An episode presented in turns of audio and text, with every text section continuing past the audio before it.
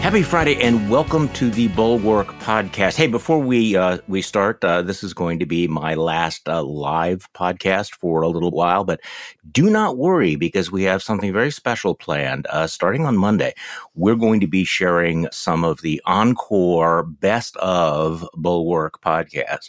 We'll hear from uh, Adam Kinzinger and Maggie Haberman and Peter Baker and Susan Glasser and and a host of others. It, we, we thought this was a good idea. It's not just going to be the best Tim podcast. I've misunderstood the uh, uh, the pitch. I thought it was going to be the eight best Tim podcasts that you were going to air. No, this is the best of our podcasts. Oh, okay. okay, the best of our podcast. You know, we do this every single day, and I understand that not everybody listens every single day, and there's just so much good content out there. So this seemed like a good opportunity to to reprise some of the conversations that we've had over the last year. So, Tim, welcome to the podcast. I want to start with this, okay? Let's start with the big story of the day. Kyrsten Sinema declares her independence. We make decisions about what's best for ourselves, our family, and our community. And so we don't spend a lot of time thinking about is this a Republican idea or is this a Democratic idea? Is this liberal or is this conservative? That's not how Arizonans think. What we think about is what's right for my family? What's right for my community? What's right for my future? So, Tim, you getting a tingle up your leg listening to that? Not exactly. Um, I thought that the audio is going to be Martina McBride or, or something from uh, what was the president's name in Independence Day? Today is the day we declare. Yeah. Um, That's good. Yeah. Well, just first, real quick, I'm going to get to Sinema, but I just I really hope you enjoy your time in France, and if you uh, start speaking, you know, if there's maybe some breaking news, or you can do a little parlez-vous français, and uh, you know, I just hope you come back with a you know, a beret and maybe cigarette smoking, pick cigarette smoking back up. You never know what could happen. I don't think I'm going to pick up the cigarette smoking, but no, and the, and the beret would be a would be a hard no as well. Okay, well, no. something. Hopefully, you know, hopefully you can just really uh, embrace the culture and, and the time off. Um, thank you. Sinema she's a strange bird. You think? You know, you think? Um, really? And uh, yeah, I guess that's an understatement of the year. You know, I, I, said this. I kind of care less about this than I did some of the silliness around some of the legislation, particularly what ended up becoming the IRA, but you know it could have some important ramifications. Uh, it seems as if she's going to keep caucusing with Democrats, but I guess not showing up to the caucus. Right. She wants more time to hang out because the 51-49 versus 50-50 did matter. Uh, I mean, the Democrats maintain their Senate majority. big deal. But yeah, but it, the committees then become plus one Democrat instead of even. So this does not affect the balance of power in the Senate, at least as of right now, right? Because I mean, just to remind people, there are two other independents who caucus with the Democrats. Uh, Bernie Sanders is simply not a Democrat. He, he's an independent. Angus King from Maine is an independent. They caucus. They are part of that 51-49 majority. If she continues to do that, then the committee structure doesn't change. Right. The majority doesn't change. So that's kind of the, the, let's just start. Everybody take a deep breath about that. Yeah, but I, I, think that's a fair thing to be worried about, right? As the thing as the thing goes on, that this could sure. be just a nudge away from that, and then eventually, you you know, she decides that it'd be good for the democratic, you know, systems and our norms to go back to even Senate committees. you know, who the hell knows, right? With Kristen Sinema, mm-hmm. so I, I, think that's something that's a fair thing to be worried about. In that sense, 5149 and 5050 as is meaningfully different in a way that 5149 and like 5248 mm. isn't. So that's just one note as we look ahead to this. I, I think the other just political note is she was going to be in a really tough spot in a primary with Ruben Gallego coming up in a Democratic primary when she's up for reelection.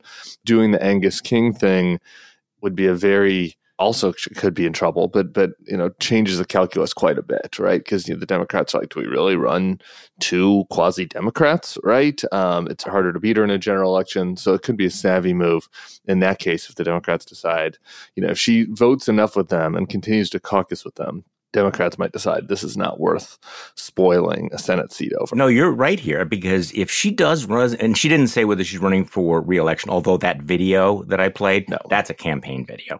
There's no question about it. For sure. She, she's running. So if she does, that raises the possibility of this fractured field, you know, could divide Democratic and independent votes.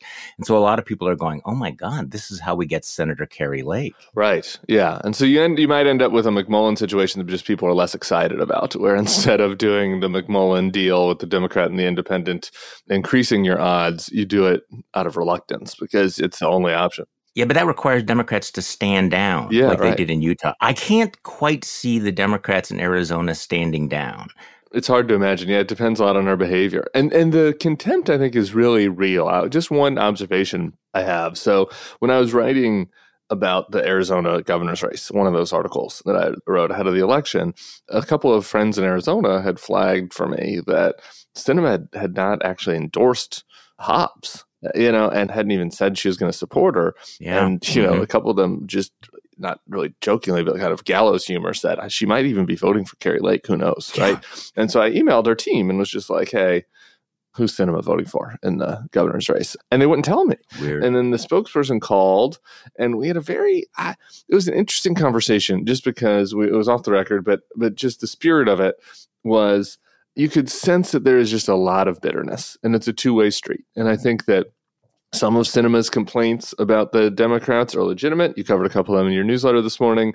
You know, I think that people are very harsh on her within the party. Yeah, the following her into bathrooms and harassing and berating and censuring her maybe Yeah. was not a move of real political genius after all, but what do I know? Exactly. Yeah, and and I think that she gets a lot of heat from inside the tent. Some of it's deserved. Some of it's you know maybe a little overheated. Some of it's maybe maybe has a tinge of sexism, but you could sense. You know, this phone call was kind of like me calling me eight days before you know Jeb lost. I mean, like this person was beaten down and angry and annoyed and flustered, and I mean, they, you know, they felt like they were getting it from all sides in a real way. Um, and so I think that that sheds a little bit of light on this. To underline the point here, you know, her standing with fellow Democrats, there was this uh, with Data for Progress poll out earlier this year that showed her with a minus 57 approval rating among Democratic primary voters. She had a 19% favorable rating, 76% unfavorable rating. So the reality is the Democrats had basically washed their hands of her. She was going to get absolutely shellacked in a Democratic primary. So you can understand why she might feel the way she felt. Okay, you had another point though. Yeah. So no, my last thing on her, and and here's where I think that she brings it on herself uh, to a certain degree, despite the fact that I agree, you know, I shouldn't be chasing people into bathrooms, and you know, some of the mocking of her for her outfits and stuff is weird and inappropriate, and it's still like not really clear why she, you know, is does not feel comfortable in the Democratic coalition. I mean, she's like a thorn in the side of the Democrats, just like instinctually. I mean, it's just like she's like a human cactus that just likes to poke people for no real reason. It's not like there's this ideological. Kind of like a Democratic lesbian version of John McCain, though. Well, right? not- yeah, but I Arizona's got a little bit of a history of independents who are prickly and managed to tick off their yeah, party. and right? McCain is prickly and was sometimes impulsive, but like McCain's ideology was coherent, right? I mean, he was a you know kind sort of of. globalist, what you would call the word globalist now, like kind of neocon that was non-traditional, you know, when it came to, you know, some of the economic policies and was for reforms in campaign finance in areas like this, right? So like everybody kind of knew what they were signing up for, that, you know, John McCain was going to be for every war that people wanted to. And so if there's disagreements within the party, you knew which side he'd be on. Yeah. You knew that he'd want to help free people and refugees and asylees everywhere, and that there was going to be some people in the party that wanted us to not let anybody in. You knew that he'd always want people to, to let people in. You know, you knew he'd be for, you know, campaign finance reforms that would side him with the Democrats more times than not, right? Like from time to time, like he, I think that he voted against the Bush tax cuts just because he was annoyed at George W. Bush one time, right? So occasionally he would act like Sinema, right? But but mostly he had a coherent ideology that you knew what you were getting from him, and his opposition to the party was ideological, and you felt like it was largely principled. I can't tell you what Kristen Sinema's ideological objections are to the party. Really, like she, like her objection on the last Inflation Reduction Act was like she wanted to not increase taxes on the hedge fund guys, and she used to be a member of the Green Party, and she feels very passionate about the filibuster for some reason. Weird. Yeah. And like, this is the thing: if you take out all of her weird thorn in the side stuff, she was with the Democrats on the infrastructure thing. She voted with Biden 90% of the time. If it wasn't for her, he would not have gotten those judges through. He would not have gotten any of that the stuff. gun through. She- bill she was negotiating on. So she did some good things that, that is within the Democratic policy rubric. So why is she always? So why is she different than Joe Manchin? I mean, you're like a you know Saint Joe Manchin. Why, why not Saint Kyrsten Sinema? I mean, she doesn't want big omnibus spending bills, and I don't know. I, I don't know, but the, the hedge fund thing, I, I can't explain. I, I don't know. Joe Manchin has a pretty clear ideological framework, though. And Joe Manchin is a conservative West Virginia Democrat. Like he he's for this is like the John McCain thing, and he's not going to be for things that hurt the coal industry and the, and other fossil fuels, right? I mean, he's not going to be for big spending bills. He is on guns, you know, going to be want to cut a middle ground, right? He's not going to be for assault weapons bans, but he might be for background checks, right? Because he's from West Virginia. I, like that makes sense, right? Like it makes sense politically in a state that Joe Biden got like eight percent of the vote, and and it makes sense ideologically. Kyrsten Sinema is from everyone is Democrats in her state now. Uh, you know, I mean, she says that like Arizonans, we like our independence. I guess that's kind of true, but Mark Kelly won by five points. Katie Hobbs won despite my critiques of her campaign. Yeah. It's more about the tone, it seems like, because as you point out, her voting record is pretty consistent.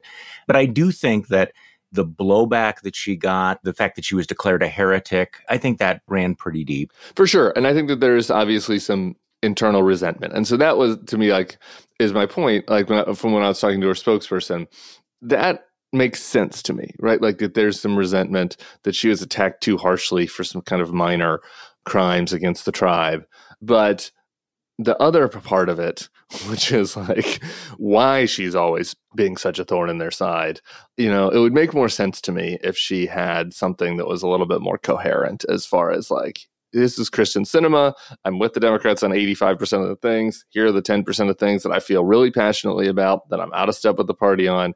All the voters know it. I know it. You can either welcome me into the caucus or not. I just think that people would be fine with that. But like, that's not what it is. It's just like out of the blue on Tuesday morning, they're like, is Kyrsten Sinema going to try to be the chart in the punch bowl today over something random? Like, because she's upset. I think that is what kind of led to a lot of this tension. Well, I saw somebody on Twitter uh, refer to this as as creating a Sophie's choice for Democrats now because yeah. they really have to make some tough decisions, especially because the map in 2024 is brutal for the Democrats. Uh, they'll be defending all sorts of seats. Doesn't mean that they can't do it, but it's going to be a very very tough Senate map, and they cannot afford to lose that Arizona Senate seat. So, ooh, we'll see. You know, I'd like I'd like to actually wallow in this for for some time. I devoted pretty much my full morning shot today to to the whole Kyrsten Sinema thing is including a you know, I know people love the, you know, I told you so warnings, you know, uh, from the past. But you know what? Here's the thing, Tim. We do this on Fridays. And this has been the case since 2017 that by the time you get to Friday, you forget the massively big stories from Monday. you know what I mean? And so yeah. I, I want to get to the Brittney Griner story. I want to get to Herschel Walker. I want to get to all of this stuff. I want to get to the fact that the, you know, Congress has just given, you know, final passage to this, to the, you know, respect for marriage bill, which is a truly epic moment in terms of, you know, the long-term shift in politics. I want to talk about that too. But yeah. before we do this, can we just rewind the tape to the beginning of the week? Where we were still going, wait, did the former president of the United States actually call for terminating the Constitution? I mean, it's one of those things where every once in a while, could we just slow it down a little bit to, to meditate on the fact that the former president of the United States says that he wanted to be reinstalled in office. And if that took throwing out all the laws, rules, and even the articles of the Constitution, he was down with that. You have a fantastic, not my party where you deal with this.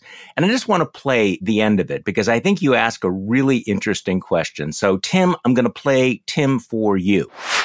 Growing up, a lot of Republican nerds like me carried around our little pocket constitutions, like a lot of GOP politicians still do. The likely incoming Republican Speaker, Kevin McCarthy, has said he even plans to have a performative reading of the document on the House floor next month. How does that square with refusing to condemn the man who wants to terminate it? Can't have them both, honey. The best thing that McCarthy and the Republicans could do, both for the country and for their own political viability in 2024, would be to begin that reading with a universal condemnation of Trump's assault on the document that they claim to care so much about. You know that's never going to happen. Otherwise, they'll sink to new lows by continuing to chain themselves to their shipwrecked shit.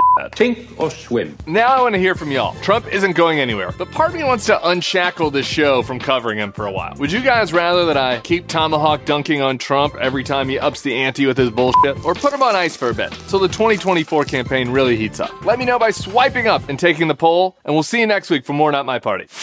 Okay, so I want to be first out of the box here, Tim. I want to swipe up and say, uh, keep the tomahawk dunking coming because I think we've gone through the what happens when you ignore the guy. Yeah. So, what do you think people are going to say? What is what is your audience of of Enfuego, seventeen to twenty four year olds who watch you on Snapchat? What are they going to say? Do you think? I'm fascinated to find out. Actually, um, I've had one person DM me in, uh, privately on Instagram and say that they uh, that they couldn't figure out how to do the poll thing, and so that the, to count their vote as a yes, it was a teen. So it's not all old people who can't figure out the technologies. Had I known you were going to ask that, I would have asked Drew for where the poll stands today before I got on the podcast. So I don't know. I, will tweet out an update or something for for listeners. But um, I really don't know, and and I was genuinely torn, and this is why I put that in there because I was like, I don't want to do another episode on Trump this week. There was so much stuff there's was happening. To, to your point, some of this stuff was new. I know. You know, I, I take know. these things on Tuesdays, they come out on Thursdays. And so most of the time that works. And sometimes I'm just like, oh, I wish I would have known Brittney Griner was going to happen or this is going to happen um, this week. No, no, no. This was the big, this is still the big story of the week, Tim. this still is the big story of the week. Yeah, you're right. And this goes to show you how crazy and how much, how, how much news we've had is like, I was like, I wonder what he's going to ask me about that happened on Monday. I didn't even know where you were going with us when you started yeah. the windup. Um, and so, I, no, yes, a former president saying he wants to terminate the Constitution is unprecedented. Uh, this is a point that I made earlier in kind that episode. I think it's important for the teens, yeah, the teens to realize that like this is not something. You know, you could go back to you know the Japanese internment or something, or Civil War, but like in the post World War II era, there is nothing even in the ballpark of this. Like a, a, a, pres, a former president, there's not a senator, there's not a congressman, there's not a governor that said that we should terminate the Constitution. And this is a singular person who's well, I guess now there's a congressman since Paul Gosar endorsed no. it. But um, there's a singular. he, he deleted the tweet. there's a singular person who has proposed this, and so you can't just sweep it under the rug. And so I don't. I think that we should probably keep covering him. You're, you're, going to France, so you get this. Like, you know, we're through this election cycle. Maybe I can just take two months off of this asshole and deal yeah. with him back in February again. But, um, you know, this was so bad. I felt like we had to do it mm-hmm. this week, and I understand why. I wrote a book about why, but like it does feel like that he has given these guys such an opportunity to just be like, you know, I'm against Nazis and for the Constitution, and Ron DeSantis seems fine. Let's just move on, right? Like, and and the fact that people can't do that still, they'll allude to it. Leibovich was good on this on the podcast on Wednesday. Mitt Romney will say it, but everybody else, you know, they might dance around it. They'll say it without saying his name, but it's just like why can't people just say that? Like, why can't Tucker Carlson and, and Laura Ingraham and Sean Hannity just be like, nope, guys, Nazis bad, Constitution good. Let's, I'm done with this guy forever. Like, fuck it. Well, exactly. In the video, you say, you think this would be a layup for my former conservative pals. I mean, is it that hard to say having dinner with Nazis and proposing we shred the Constitution is a deal breaker? It doesn't feel hard. It is so, people, this is it. You get your get out of jail card. It's right here. it's like, no, no, can't do it. And even the National Review guys, even the guys that want to get rid of them, you know, and, and they seem to be the most on the front edge of this. So I hate to keep picking on them on, on trying to move the party off of Trump. But even those guys are like, yeah, DeSantis, it wouldn't be strategic for him to weigh in. I'm like, are we really? Are we sure about that? Like, have we polled the Republican primary voters? Uh, like, are they really going to be mad at Ron DeSantis if he's if he's just like, you know, I don't think we should hang out with Nazis, and I, I think we should keep the Constitution in place? Like, uh, is that st- sentence really going to hurt DeSantis in the primary? I, it's possible that it does, but I don't know that we know for sure. Just one last comment on on all of this. You know, almost all the commentary now is like, well, does this help you or hurt you in 2024? Is this politically good or is this politically bad? What will this mean for suburban swing voters? At some point, one of the reasons why you denounce Nazis and shredding the Constitution is because you actually believe in something, you have principles, there's a vestige of conscience deep inside there somewhere, right? You take an oath to uphold the Constitution. So, yes, I understand in our political environment, everything's about does this help you or does this hurt you? Well, you know, really, is it naive now? Is it like just, you know, totally nerdy to say, well, it's also because it's the right thing to do. you know what I'm saying? I just, yeah, and also I'm just I'm just floating out there the possibility that in this case, it might be the right thing to do and not hurt you. You know, I mean, like I get that on that, that people been burned on this one with Trump, but he feels pretty weak right now, and this stuff is yeah. is is yeah. way out there. Yeah, ex- exactly. And and by the way, speaking of what kind of a week it has been, um, again, this is Friday. I believe it was Tuesday that the Trump organization was found guilty of 17 felonies, and it probably wouldn't make a top 10 list of the biggest stories of the week. so just just mentioning that. So let's talk about Herschel Walker just a little bit. I have to say that I'm already fatigued from the midterm elections, but I do want to make one point here. And JVL made this point on the live stream last night, and I thought it was really interesting. He read from Herschel Walker's concession speech. First of all, it's interesting that he gave a concession speech that even some of the hardcore MAGA people actually gave concession speeches, which we no longer take for granted. And he made the point doesn't the fact that even Doug Mastriano and Herschel Walker conceded that they lost the elections, doesn't that really sort of highlight what outliers people like Kari Lake and Donald Trump are? Doesn't it underline the fact that Donald Trump and his refusal to recognize the outcome of the election is really kind of a uniquely toxic figure? Just kind of a reminder that, you know, even in this bizarre era, that this election denialism, you know, it, it's not universal. I, I don't want to give too much credit to Herschel Walker for all of this, but you know, by the standards of of our particular era, it was a gracious concession speech, and kind of reminds you how bizarre and uh, unique the Kari Lakes and, and Donald Trumps are. It does, and I'll just be a Bulwark fanboy for a second. Be like, those Thursday night live streams are good. You got uh, Christmas time is a good, good, time for Bulwark Plus yeah. signing up for. Um, you know, Bulwark Plus, it's yeah. it's a it's the merriest yeah. gift of the year. Um, not always the, the merriest, I guess, evenings, but um, you know, over the aggregate, we keep people merry. Yes, Donald Trump is an outlier. He is uniquely personally deranged. And this is like the George Conway, like, you know, I, am not a psychiatrist, but Donald Trump is psychotic uh, type of thing. Yes. And that is a category difference. And I think that it's just important to recognize that.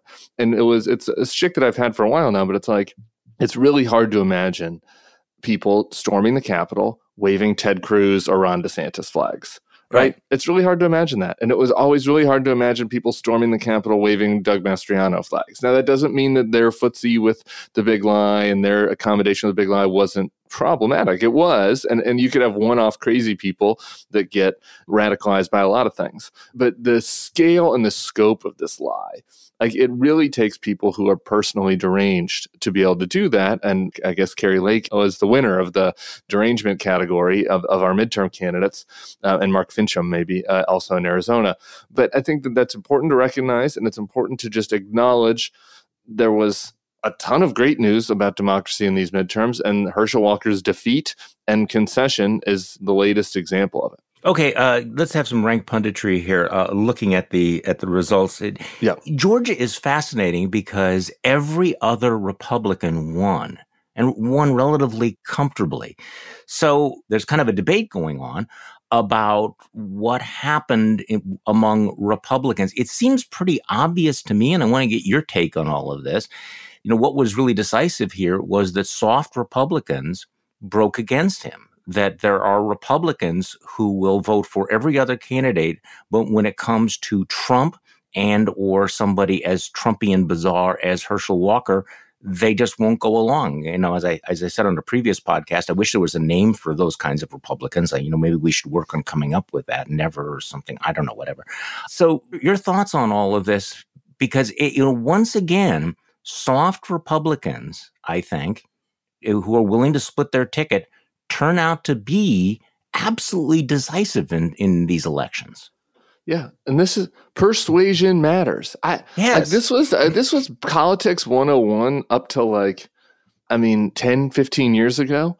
And then something happened with the Bush reelect in 04 and then Obama in 08 that made people think that all that mattered in politics was turning out the base.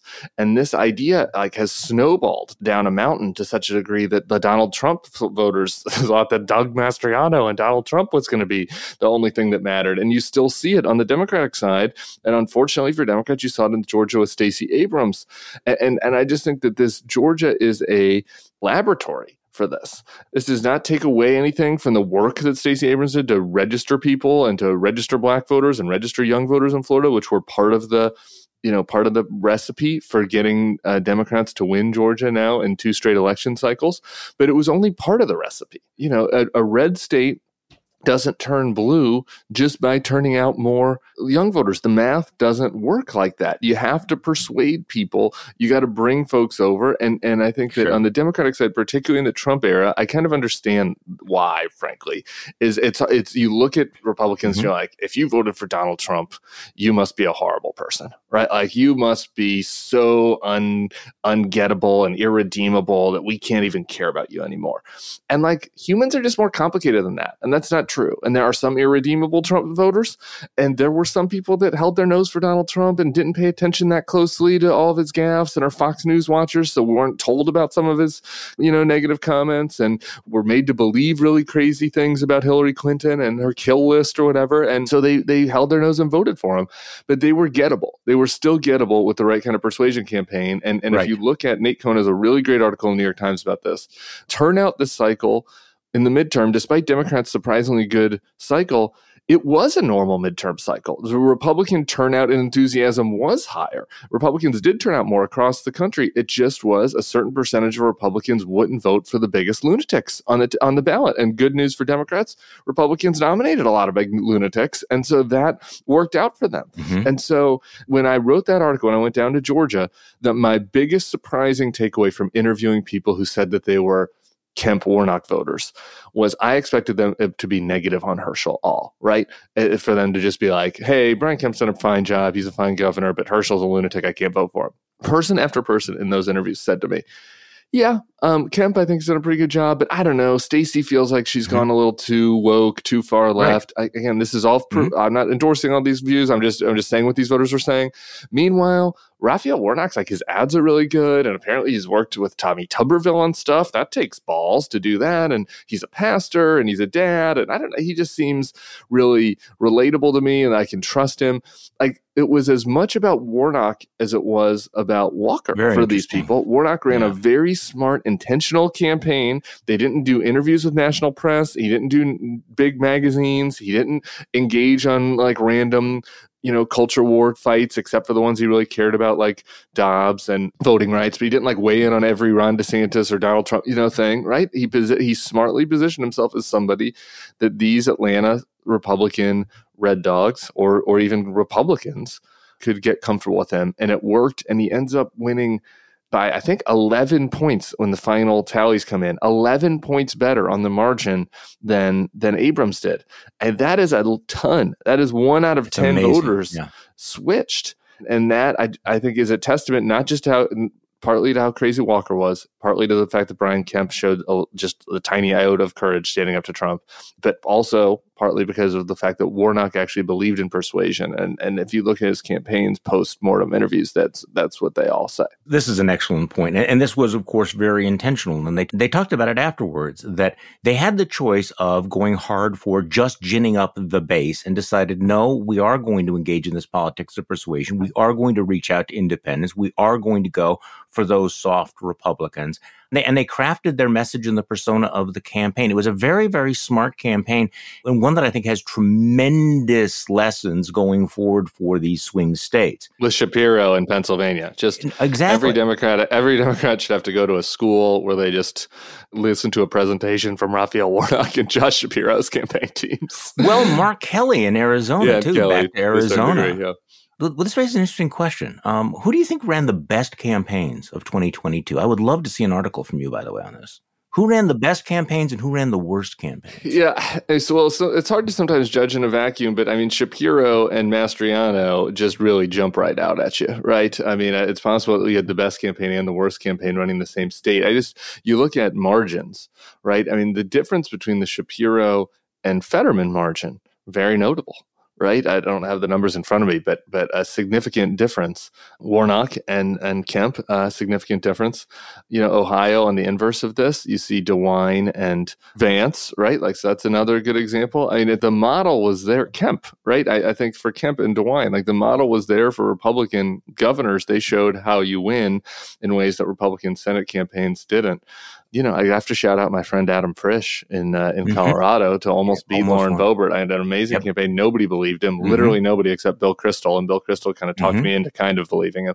I'd have to think about it a little more, but those are some of the ones that jump out at me. Yeah, I also think that uh, Governor Whitmer's campaign really um, was uh, was very effective. And you know, you think about what's happened in states like Pennsylvania and in Michigan and in Arizona and Georgia, and I think they all have roadmaps for what you need to do to win these these elections. And so, you know, we we've devoted a lot of these podcasts to saying, you know, Democrats are bad at this or Democrats can't do this.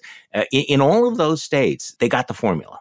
And I, I think they hit that spot. Yeah. And one thing for our lefty listeners is sometimes I get this feedback from the lefties who are like, "You guys just want Democrats to run to the middle and be moderate because you're you're conservatives, you're moderates." And sure, yeah, right. I love a moderate Democrat. Don't get me wrong, but I think an interesting lesson from Shapiro, Whitmer, Kelly, Warnock, none of them like ran DLC 1992 moderate, you know, let's crime bill like campaigns, really. Uh, you know, I mean, uh, Shapiro um, in particular, I think did a nice job of separating from, you know, defund the police and some of the crazy stuff that's happening in Philadelphia.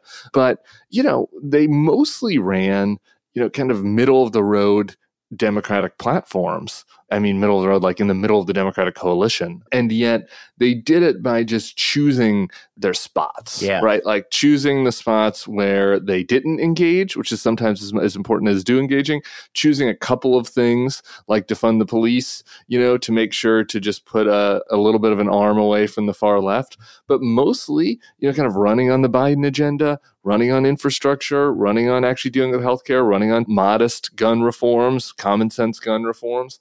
You know, none of these folks were like running like or were doing what Joe Manchin did, or Kyrsten Sinema did, right? And it worked you know, because of the way that they branded themselves and how they chose to engage. And I think that's like an important lesson um, that that Democrats can learn that that you can do this without totally, you know, what, whatever, like throwing in with the people you might not agree with on cultural matters. Yeah, let me just throw out one other name as a possibility if you're making a list of you know best campaigns. Uh, Wes Moore, mm, the new governor right. of, of yeah. Maryland. Now, of course, that was a layup, that was a, a slam dunk, but very very impressive figure. But you know, the more I think about it, the more I think that Brian Kemp's success is underrated. For sure. You know, and you you mentioned this before, you know, in part because here you have a very conservative Republican who openly defied Donald Trump. I mean, who went right at him on the big lie and not only survived, but has prospered. And I think that the conventional wisdom in the Republican Party is just baked in that if you defy, if you are too open in defying Donald Trump, that it's political death, that you will be destroyed. You'll either be destroyed in the primary or the party will be so divided that you can't win a general election. And here's Brian Kemp going, I basically called him out on the big lie, and Brad Raffensperger and I are still in office. It's a counter narrative that other Republicans need to think about more broadly as opposed to the National Review folks who go, you know, Ron DeSantis is just being brilliant by not saying anything, not ever taking a stand because you cannot uh, ever go up against Donald Trump. Yeah. For as much as you praise Warnock, I, again, just looking at the politics of this, for being 11 points better than Abrams, Kemp's 11 points better than Walker. and that's as impressive as, I mean, Ron DeSantis wasn't running 11 points better than Rubio, right? I mean, so just if you look at the in state, like the performance above expectations, uh, you know, the little war wins above replacement, if you will, for politics. Like Kemp obviously gets it. And the other thing that, that you make a really great point on that I've been trying to hammer on my TV interviews is yeah, Trump is to blame for Walker. But like, so is Mitch McConnell and Rick Scott and the Republican establishment for yep. not having the balls yep. to try to challenge him, okay, or to put up a primary opponent. Because are mm-hmm. we sure Walker would have won a primary. I don't think that there's any reason to be certain of that.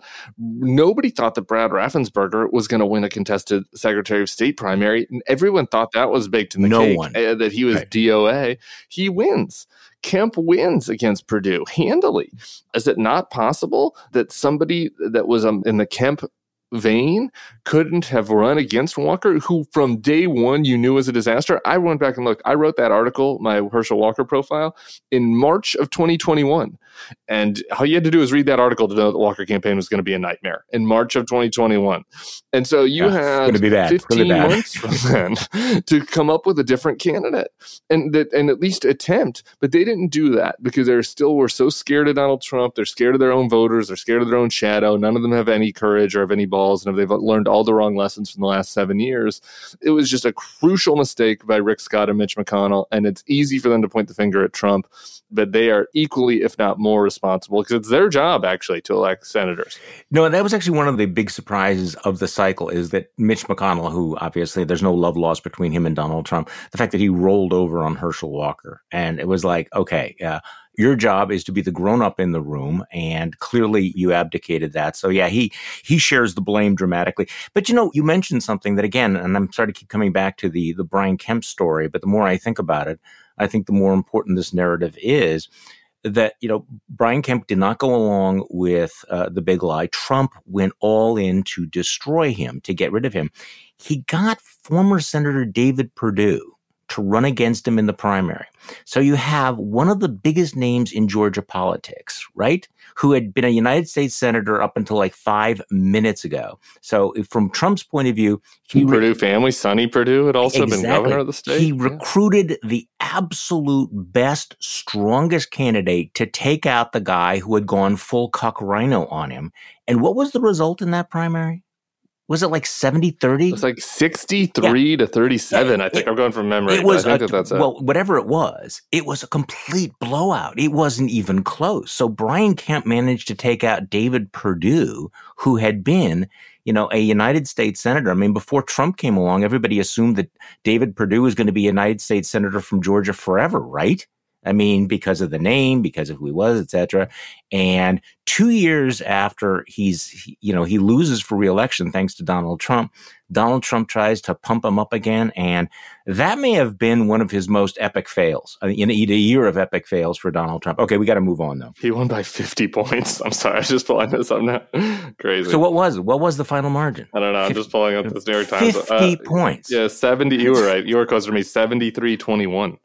Not 63 37. 73 21. That is insane. That's crazy. That is crazy.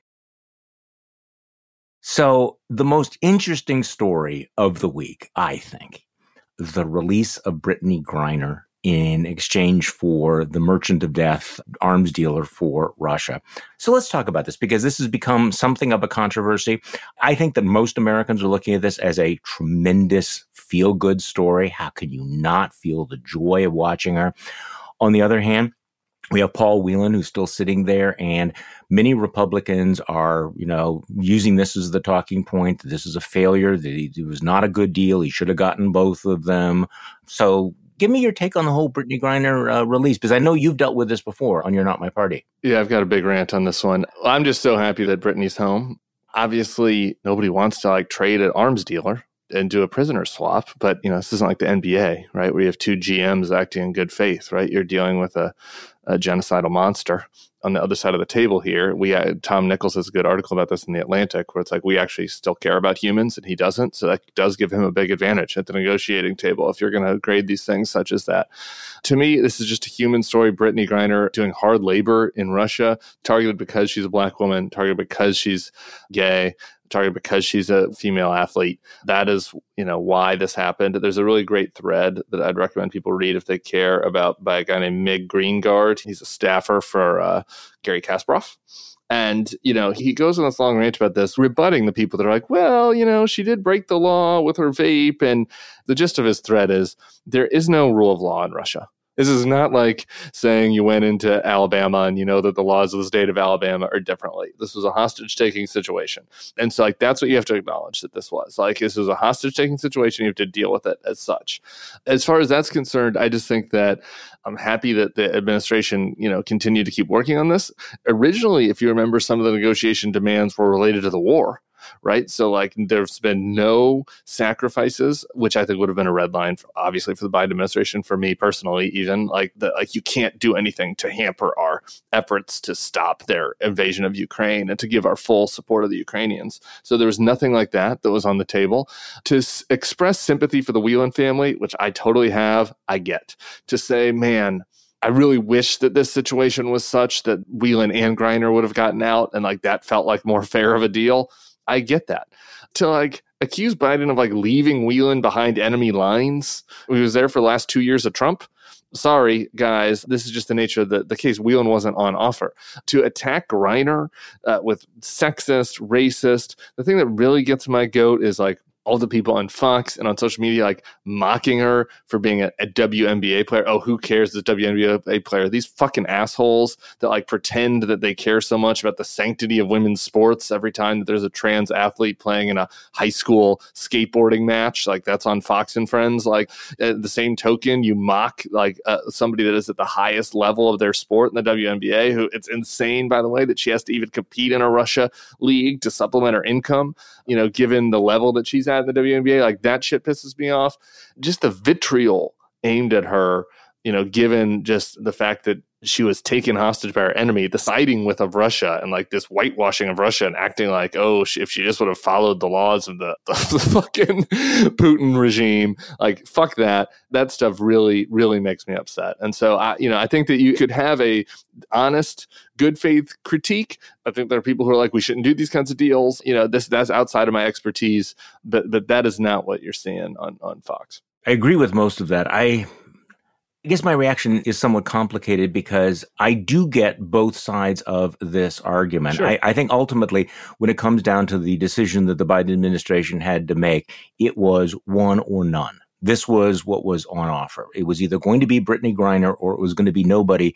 And so they decided that they were going to take this very difficult decision, I think probably for them in terms of leaving Paul, you know, Whelan behind, but they, they made the right decision. And the Whelan family agrees with that. They have been incredibly gracious about all of they this. have.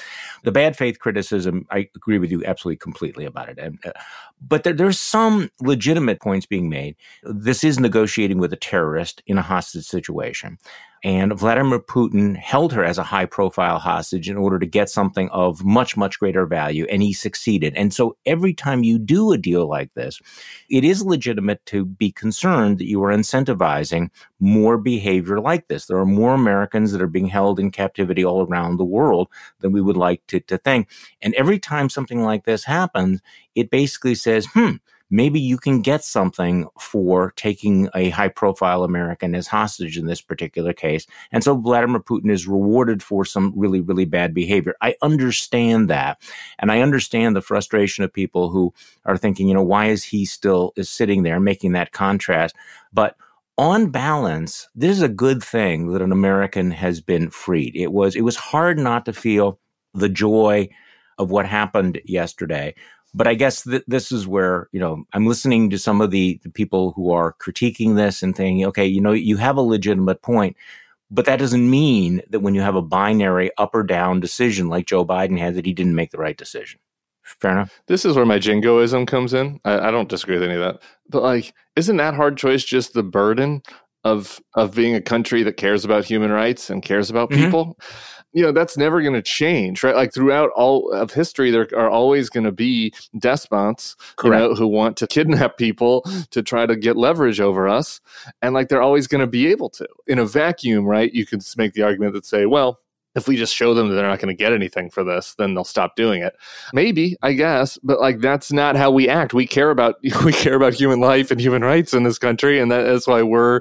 I still believe, you know, the greatest country on earth. Well, see, you know, that's where this asymmetry does come in. So on the one hand, you could look at the asymmetry and say, okay, so they get this merchant of death arms dealer. We get a basketball player back. That looks asymmetric. On the other hand, your point is, I think, completely valid, which is the, the asymmetry is also that we actually care about the rule of law. They don't. We care about human life. They don't. And so that may make us look weak in some eyes, but it's also who we are. So great point. This is this is good. That was actually a better discussion than I was expecting. So okay, I don't know what was your expectation for my commentary, um, Charlie. No, no, no, no, no. I just, no, I, just, just I, I, I, I, just, I just think you sort of you know peeled the onion of profundity just a little bit more than I was expecting. Thank so you. you know, good on you. All right, so it's been this kind of a week that you know now we get to this other extraordinary story, which is extraordinary, I think, from an historical point of view, legal point of view, political point of view, and obviously for you, a personal point of view. Yep. The the passage of this respect for marriage bill yesterday on, you know, pretty fair bipartisan majority. It's so interesting to think about how uh, the politics of this have changed since the 1990s, how dramatic it has been and the fact that you did have a supermajority in the Senate. You had uh, uh, how, how, many Republicans voted for this? Uh, Republicans, we lost some. And not to start on the negative, I thought that was weird. We, yeah, we went from forty-five down to thirty-nine. to, to, thir- to thirty-nine. But now this is now the law of the land. So talk to me about that particular piece of legislation. Um, talk about a legislative triumph. Uh, you know, we've been beating on my home state of Wisconsin for some time, but uh, Tammy Baldwin, this is certainly one of you know her greatest moments as a United States senator, and you know she, she's the driving force behind that. And uh, congratulations to her. Yeah, huge win, and another one that I guess it depends on how you look at it, but it worked out well for her. I, I, was a little critical of her. I thought that they should have had this vote before the election, well, and, and they cut the deal to I do it too. in the in the in the lame duck uh, because a couple of Republicans were going to find their courage again if they did it the lame duck. And you know, my view was kind of like, well, let's use it as a political issue. They should use it as a political issue. It turned out they didn't need it. They won all their Senate seats. So um, uh, the strategy worked out for Baldwin. So credit to her on that for sure. Awesome moment you know that again like the the idea that this could have happened i just like think back to it wasn't that long ago. I mean, I'm getting kind of old right now, but I'm trying to think about like Tim growing up in the suburbs in Denver. Um, You're still spry, I think. I'm still spry, but so I, am just saying it was more years ago than maybe it would seem now, I guess, but 20 years ago. I'm just trying to think about me, myself 20 years ago, thinking that, that this vote could happen, that there would be 39 Republicans supporting it. Inconceivable. Uh, inconceivable. Inconceivable yeah. to young closeted yeah. Tim. Um, and so that is amazing progress. It's a nice for Biden. It kind of brings full circle. You know, Biden hasn't exactly been this on the civil rights wing of the Democratic Party uh, per se um, from time to time on the leading edge, but he was on this. Uh, you know, he, he, blurts out that he's for gay marriage on that Meet the Press interview. Uh, I, I think I have this right. I think it's about ten years ago to the day of when the vote came down, uh, you know, give or take a few days. So quite a decade for Biden um, getting out front on this. And he deserves a ton of credit. And so, yeah, I, I, mean, it's just, it makes me feel good. I think that my, the two things that just for context on this that are a little, you know, concerning are one, this repeals basically the Defense of Marriage Act. So for me and and Tyler and our family, we're now safe and protected and good on Congress for doing this. This means that if we decide to move to a red state, our marriage will still be recognized, even if that state would overturn it. That that federally, you know, with taxes and such, our marriage will still be recognized. What it can't do because our federalist system, right, is if the Supreme Court was to try to overturn Obergefell, then in theory a red state could ban gay marriage still. That seems like a very far out there possibility to me. But that's kind of the narrow element of what was passed. Um, uh, not narrow, but that's the limits of what was passed. And then, you know, like I said, I thought it was kind of weird that, that we lost six Republican House members over the last month. All this progress over the two decades, and then they went from 45 to 39 or 47 to 39 Republican votes. And the Vicky Hartzler speech, that was weird. I don't know. It's it's something to show you though the the stability of the gay position here that we could watch that and laugh. Like I would watch that and be angry or mad maybe 10 years ago, but now I watched it and just like, you're crying over the fact that that's my marriage just now not going to at risk of annulment by government. Um, uh, a little bit pretty odd um, situation there. Well, I mean, you know, th- th- this is one where where the legislation followed public opinion, which has undergone this sea change. And I just want to emphasize, make a couple of points here. Number one, there's a piece in either the Times or the Post. See, I, I get confused on these things, pointing out the importance of this campaign by very prominent Republicans to work the Republican side of the aisle. People like Ken Mehlman, who used to work in the Bush administration, and and others who organized, uh, you know, a campaign to to encourage Republicans, you know, and, and you know, showed them the polls, you know, talk to them about, you know, where the public was on this, you know, how they did not want to, you know, create this level of uncertainty. That would be point number one. Point number two is I think that the success of this legislation underlines the importance of the compromise that Tammy Baldwin and others made on the issue of religious freedom. And I understand this is a very, very difficult issue. You know, the, the fact that you need to balance out the recognition of the rights. You know, let's also, if we're going to get this kind of legislation through, we need to acknowledge, you know, the rights of conscience that not every, you know, churches should not be compelled to necessarily change their practices and, you know, if in fact they had insisted on a bill without any religious freedom, uh, religious liberty, religious conscience elements, we would not be having this discussion today. It just would not happen. And this issue would become much more toxic going forward. And I think that with that compromise, you come close to diffusing the issue. Now, I'm not so naive to think it's not going to be part of the culture war, but the full on recognition of the religious conscience provisions takes a lot of the edge off that. Yeah. I, and I don't have uh, opposition to this. I remember having some uh, awkward in discussions with with Jeb prepping him for these questions um, mm-hmm. uh, back in 2016. You know, trying to navigate around the language, not awkward because he was in a bad place on it, but just you know figuring out how to talk about it. I actually I think there's some progressive, some of these activist groups uh, like disagree with me on this on the left. I don't. I think the productions are good, and and I think that it's a sign that graciousness is important. It's a sign of the progress that we have in this country that you can feel stable in this.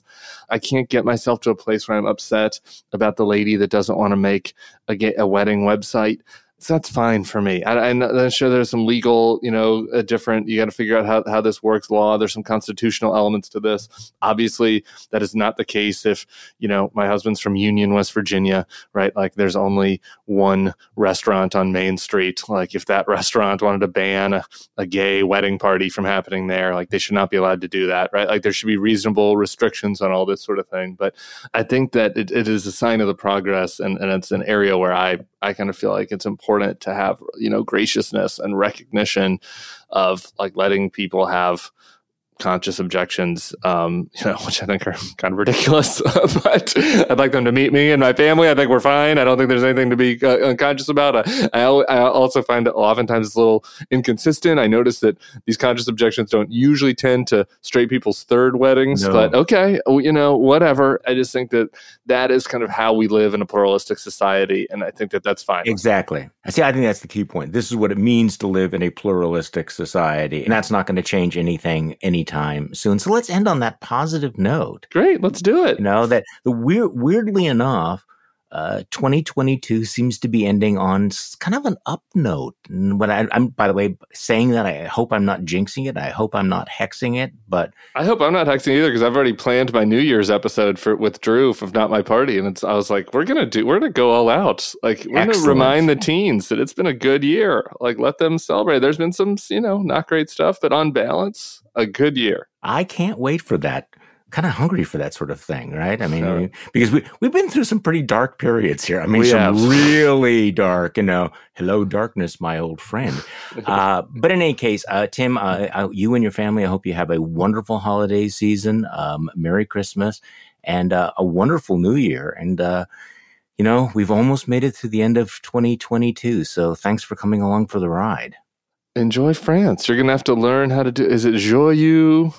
What would it be? What is Merry Christmas in French? I will be back here by Christmas, but uh, there may be some visits to Bordeaux, Cognac, and Champagne for no particular reason because that's basically the area we're going to be in. Joyeux Noel. I should have had that. And enjoy it, Charlie. Um, it's been a good year. We'll talk to you on the flip side. Okay. Thanks a lot. And thank you all for listening to this weekend's Bulwark podcast. I'm Charlie Sykes. Stick around for next week because I think we have some special podcasts for you that'll remind you what an extraordinary um, and often mind blowing year we just had.